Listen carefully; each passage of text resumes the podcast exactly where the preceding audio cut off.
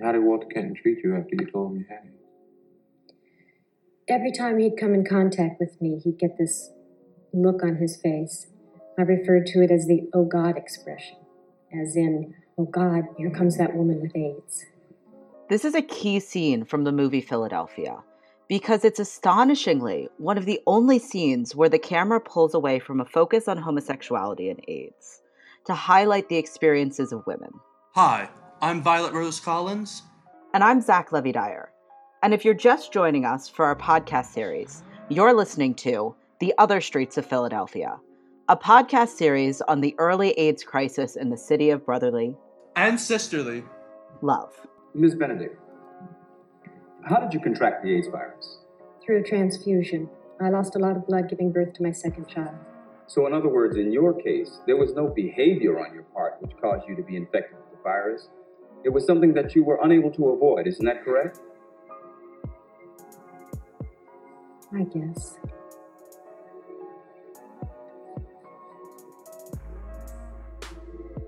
Thank you. But I don't consider myself any different from anyone else with this disease. I'm not guilty. I'm not innocent. I'm just trying to survive.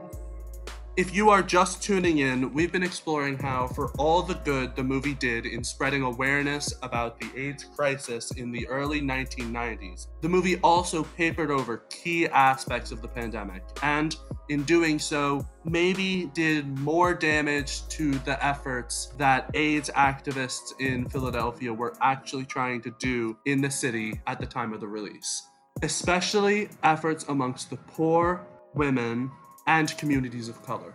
I love this scene because it highlights how many patients with AIDS looked past how the disease was transmitted to them and looked towards each other for support. Yes, at some point, it doesn't matter how you got it.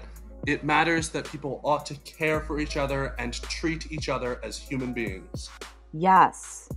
The scene is so key because it recognizes that women with AIDS exist, and that women were more central to the fight against AIDS than most people know.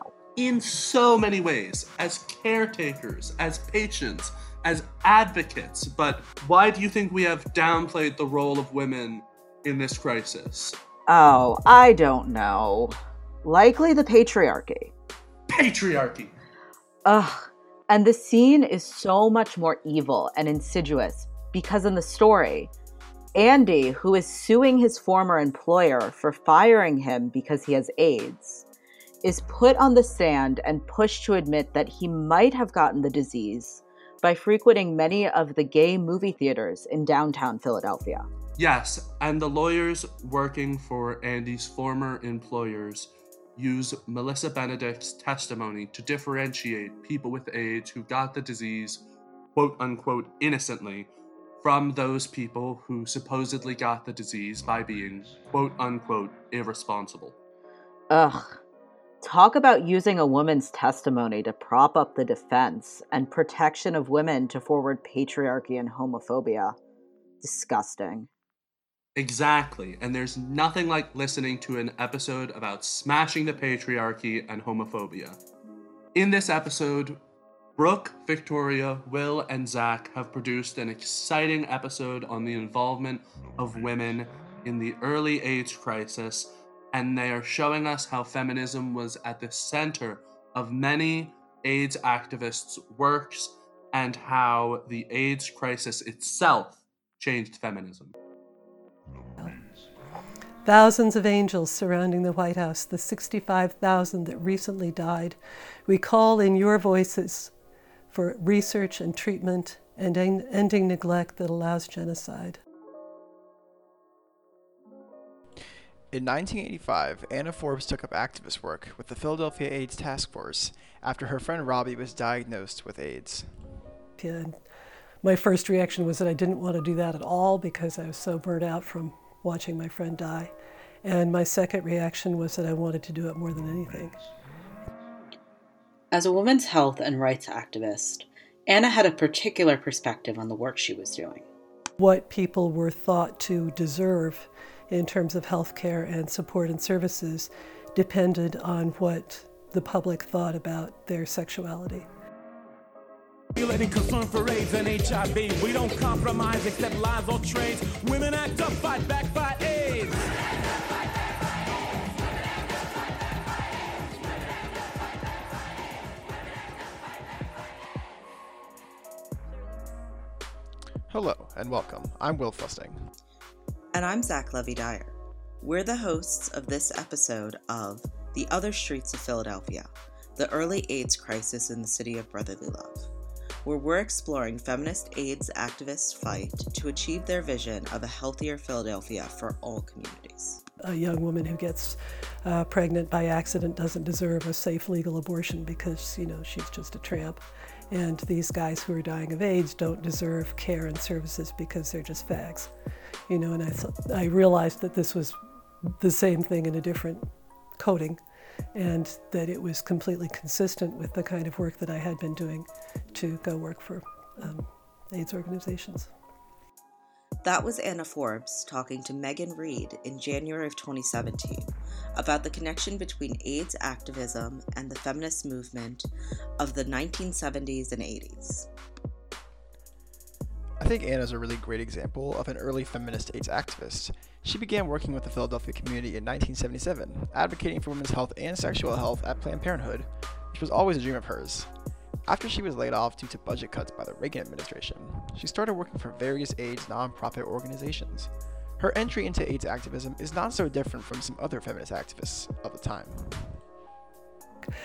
And the other was that my friend Robbie had been diagnosed with AIDS. And I was among a small circle of about six people who were his primary caregivers. So when I went to work for Action AIDS it wasn't Action AIDS at the time, it was Philadelphia AIDS Task Force. But they posted announcement for recruiting for the first full-time case manager to work in HIV AIDS in Philadelphia. And it was interesting. What occurred to me was that what I had been doing at Planned Parenthood and what this work in AIDS would be like was essentially the same thing. Anna transformed her experience as a caretaker of a person with AIDS and as an activist for women's health into an active role in the burgeoning AIDS activism movement. In this episode, we're tackling a big question that often gets overlooked. How did women fight to contribute in the ways they desired during the AIDS pandemic in Philadelphia, despite facing various forms of exclusion? It's a story of my life. Hello, I'm this little straight white girl. Come to help you with your controversial cause. No, I am not one of you. I will never be one of you. I know that, but I want to be your ally. At the same time as Planned Parenthood began free AIDS/HIV testing and establishing an AIDS outreach program, President Reagan proposed the Title X gag rule, which forbid Planned Parenthood and other family planning centers from counseling patients about abortions. Even with the government setback, Planned Parenthood still strived to help AIDS-infected communities. As Katie Batza details in her book, Before AIDS, Gay Health Politics in the 1970s, clinics provided physical space for patients, volunteers, and practitioners. Clinics contributed an opportunity to patients to become activists, which sparked many organizations' emergence during the 1970s. Once Anna's dream of working for Planned Parenthood fell through, she continued her journey with advocacy by using her privilege to help her community during the AIDS pandemic through working with ACT UP and Prevention Point. Early Prevention Point held free illegal syringe exchanges, which Anna pushed the Board of Health and mayor to legalize. She created fact sheets and tried to educate the community and Board of Health. Saturday morning, and Walter and I were out at a cafe having breakfast together, and I got this beep, because, you know, we had beepers at that point. And I called the office, and they said, "Oh my God, the state police are about to go out and arrest the folks at Prevention Point. We got to do something." And fortunately, I happened to know somebody who was there and how to get in touch with them on the site. And I had to call up Prevention Point on the site and say, "Quick, you got to pack up and get out of there. The state police are headed towards you." Anna's efforts weren't wasted. Jose Benitez from Prevention Point Philadelphia speaks about the impact of the early needle exchanges. The structural ways that we sort of prevent people from becoming HIV positive within the IV drug use community is through the needle exchange program. And the needle exchange program started around 20 years ago when in Philadelphia, 49% of the cases were from people sharing needles. That's a huge amount back in the early 90s. We just finished looking at the 2008 data, and 12% are from new IDU cases. So it went from like almost 50% to with this one structural intervention. Anna's activism and harm reduction within Philadelphia communities has aided the city for decades, including present day. Now, we're going to jump to 1991 with an excerpt from the inquiry. In Philadelphia, a class action suit filed yesterday in federal court alleges that Social Security officials improperly adopted the CDC's definition of AIDS as the standard for determining who qualifies for disability benefits. The complaint was filed by a group of Philadelphians with the AIDS virus who were denied disability benefits because their symptoms were not on the CDC list. And as we will hear from Dan Royles, author of To Make the Wounded Whole, The African-American Struggle Against HIV/AIDS, and assistant professor at Florida International University in Miami, this deliberate exclusion of women from anything AIDS-related was not just happening in Philadelphia, but all around the United States during the early AIDS epidemic. Women with AIDS to access treatment in comparison to their male counterparts. When we're talking about particularly the first 12 years of the epidemic, probably the main obstacle to women accessing services or treatment is that they could not get an AIDS diagnosis by and large because the way that the disease was defined by the Centers for Disease Control was premised on the way that the disease presented in men, in specifically gay men. So the women-specific infections that come with advanced HIV disease or AIDS, pelvic inflammatory disease, cervical cancers, repeated yeast infections, men don't experience.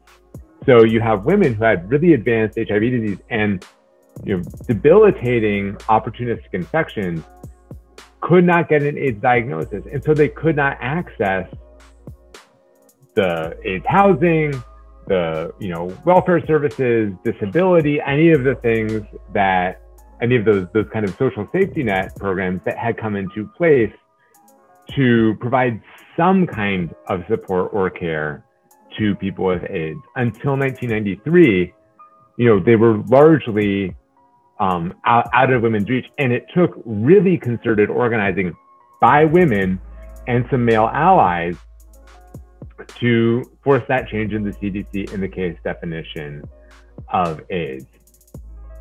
So women couldn't reap any of the benefits that men with AIDS at the time had access to, since their condition simply didn't count as AIDS. Exactly. And this placed women at an extreme economic disadvantage in comparison to their male counterparts.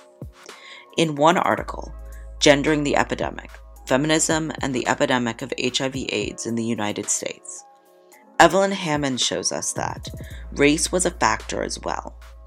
The largest percentage of the cases in women involved women of color, both African American and Latina. In most cases, AIDS in fact intensified questions many feminists had been asking since the late 1970s.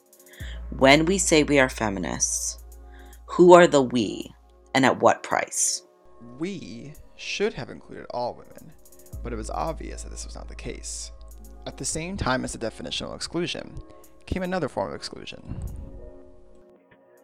The problems facing women with HIV went far beyond the CDC.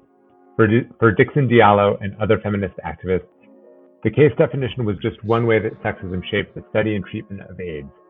Women of childbearing age were excluded from clinical trials of experimental AIDS drugs out of concern that the medications might harm any fetus they could conceive in the future.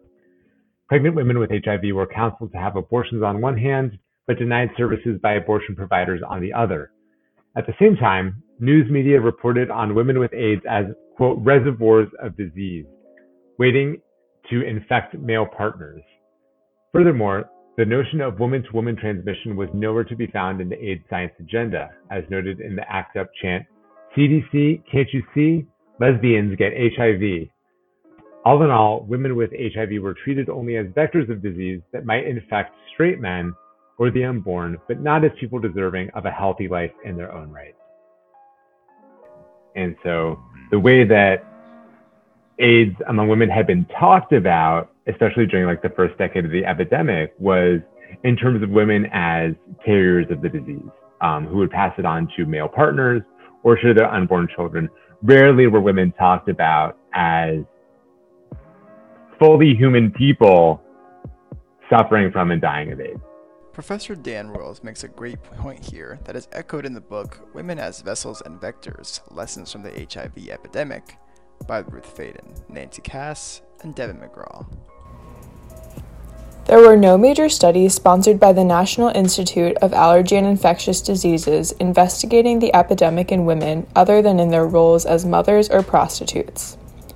The only significant interest in women in the huge national research effort on AIDS concerned women's potential to infect others, either as sexual partners, especially as prostitutes, or, more significantly, as gestators. The health interests of women themselves largely were ignored. The refusal by the government to listen to women was all too familiar for feminists at the time, like Anna Forbes, who had been a reproductive rights activist prior to working to bring attention to the broader AIDS crisis. The obstacles here seemed never-ending. Anna spoke about trying to break into the field of AIDS activism and her surprise regarding the blatant sexism she experienced at the hands of gay men. I had this wackadoo idea when I went into doing AIDS work that somehow gay men were going to be less sexist than straight men. Not so much. Doesn't really apply. Even being seriously considered as a candidate for the position was a battle for Anna. Right. Those who worked at the AIDS Task Force struggled to see how a woman could do anything beneficial for AIDS activism. When they interviewed me for the job, at Action AIDS, it was Philadelphia AIDS Task Force. It was almost entirely men at that point. And one of the questions they asked me was, how can we get more women involved in the task force? And I said, hire me. I said, you can't get women to volunteer unless you have women in leadership positions. You have to show publicly that this is something that women do and that it's something that, is very open and welcoming to women. And Anna showed in her years as an AIDS activist just how necessary women were in caretaking, in organizing, and in being key voices in the AIDS activist movement. But all of this takes an intense toll on a person, regardless of their gender. In AIDS, I was the first staff member for Action AIDS, working on the promise of a salary. We didn't have money. Although they got money together really quickly. I have to give them a lot of credit for that. So I was the first full-time staff person there. And then in 87, I think, or 88, I can't remember. I had big burnout. By that time, we had hired a couple more case managers, and I was just running the buddy system. And Jim Luttrell was working as the director of Action AIDS, and I was working with a lot of great volunteers, but I just had one death too many, and I found myself hiding under my desk one night when I was the last person at the office and just crying my eyes out. I couldn't figure out what to do next, because I didn't want to get out of doing AIDS work, but I just realized that I couldn't. I was up around 200 deaths at that time, and I realized I just couldn't continue this. Wow, we talk about burnout in activist communities today, but I can only imagine how much strength it must have taken to come back after that and continue working in another capacity. And I think the important thing to remember is that Anna's experience wasn't a unique one. When you are in a movement that is about confronting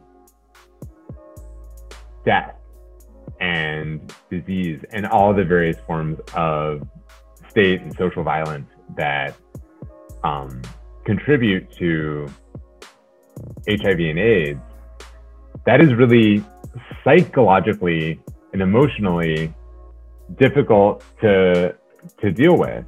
And so, some of the folks that I've talked to, or that I did oral histories with, talk about moments of intense burnout, of waking up and not wanting to get out of bed, of just waking up one morning being like, I'm done because I cannot do this anymore, because it is hard. It is hard work, and it is work that is never compensated to the degree that it needs to be. Being surrounded by so much grief. And for women like Anna, taking care of others while watching those people die must have been a huge burden to bear. And yet, in many ways, it was the actions of these women that motivated the AIDS activist community across the country. It was women's experience in the feminist movements of the 1970s that really created the framework which AIDS organizations could build from. Yes, Anna directly connects her experience working with Planned Parenthood to the work she did at the Philadelphia AIDS Task Force. What people were thought to deserve in terms of health care and support and services depended on what the public thought about their sexuality and their behavior around sex. And I realized that this was the same thing in a different coding, and that it was completely consistent with the kind of work that I had been doing to go work for AIDS organizations. And it wasn't just white women already entrenched in the white gay community that influenced AIDS activism. Yes, exactly. Since many women with AIDS and women impacted by loved ones having AIDS were women of color, they also had to grapple with other systems of power, which influenced their path to activism. The assertion of the right of women with HIV and AIDS to make choices about their health and reproduction connected feminist AIDS activists not only to the reproductive rights movement, but specifically to the ways that movement took shape among women of color. At a time when many feminists of color were frustrated by the narrow focus of middle-class white feminists on access to abortion, contributors to women, AIDS, and activism highlighted the larger issues of bodily autonomy at play. They linked the status of women of color and poor women with AIDS to histories of eugenics and forced sterilizations, which had been used for generations to rob Black, Latina, and Native American women of the right to have children. They argued that the ways in which women of color had historically been denied bodily autonomy were perpetuated in the testing and treatment of women with HIV, the majority of whom were women of color. And going forward, it is these voices that are the most important to listen to in Philadelphia and worldwide. Absolutely. And while it's a bit more contemporary, I think Zonable Woods made a good point on this at the 2008 International AIDS Conference in Mexico City. Millions of women and girls that are affected by HIV are not counted in official estimates of this epidemic. This renders invisible, in many ways, the great toll of the epidemic on women. If only what gets measured matters, when do women count? What do these submissions say about the value that we place in the girls and women who care for the sick, the grandmothers caring for their children's children, the women living with HIV who, with great courage and often with little support, are mothers, heads of households, farmers, income earners, and healthcare providers? This too needs to be measured as the world seeks to understand the true impact. The last 25 years of fighting HIV has taught us that no biomedical intervention will succeed unless we put human rights and women's human rights at the center of the response.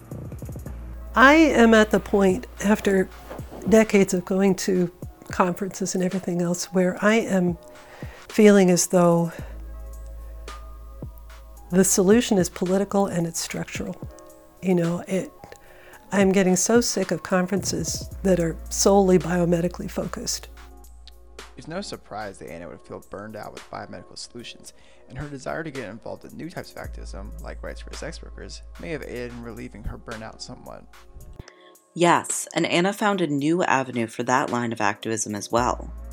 I realized that what I really wanted to do was to work on sex workers' rights, and bringing sex worker rights organizations together with AIDS service organizations in an attempt to give them more clout and more political leverage, and also in order to educate AIDS service organizations about how they could be and should be reaching out and providing sex worker-friendly services.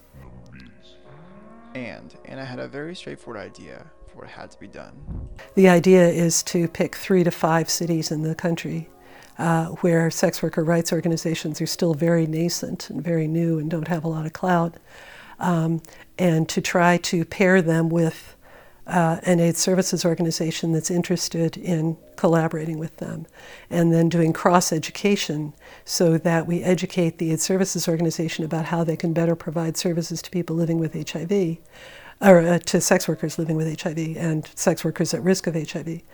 Anna realized that her unique background in AIDS activism fit well with her aspirations for sex work activism. So if I didn't have the AIDS background, I would and I wanted to work with the sex worker rights world, I'd probably be working on something else.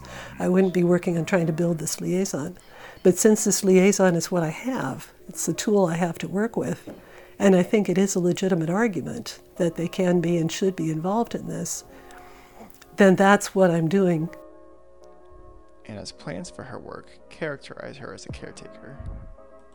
She aspired to lift up the voices that were so often silenced.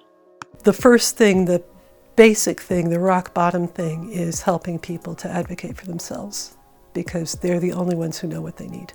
Nobody else does. You know, I don't know what sex workers need. Sex workers have to tell me what they need because I don't know. The premise was exactly right.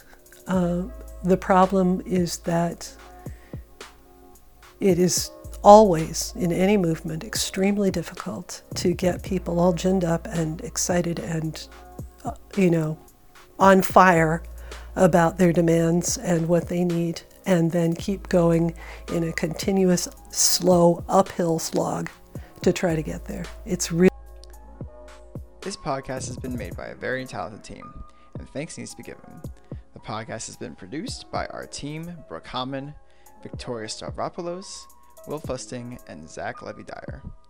Sound design in this episode has been done by Will Fusting, and voice acting by Brooke Hammond, Victoria Stavropoulos, and Brenda Dyer. Thanks to our series hosts, Zach Levy-Dyer and Violet Rose Collins. The Other Streets of Philadelphia, the early AIDS crisis in the city of brotherly love, is a project in which myself and other hosts explore early AIDS history in Philadelphia through oral histories told by those who are at the forefront of the movement.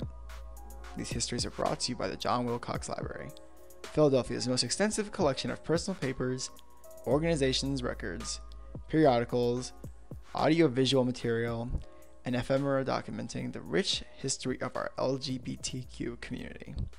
We here thank you for your time and hope you tune into the rest of the episodes as well.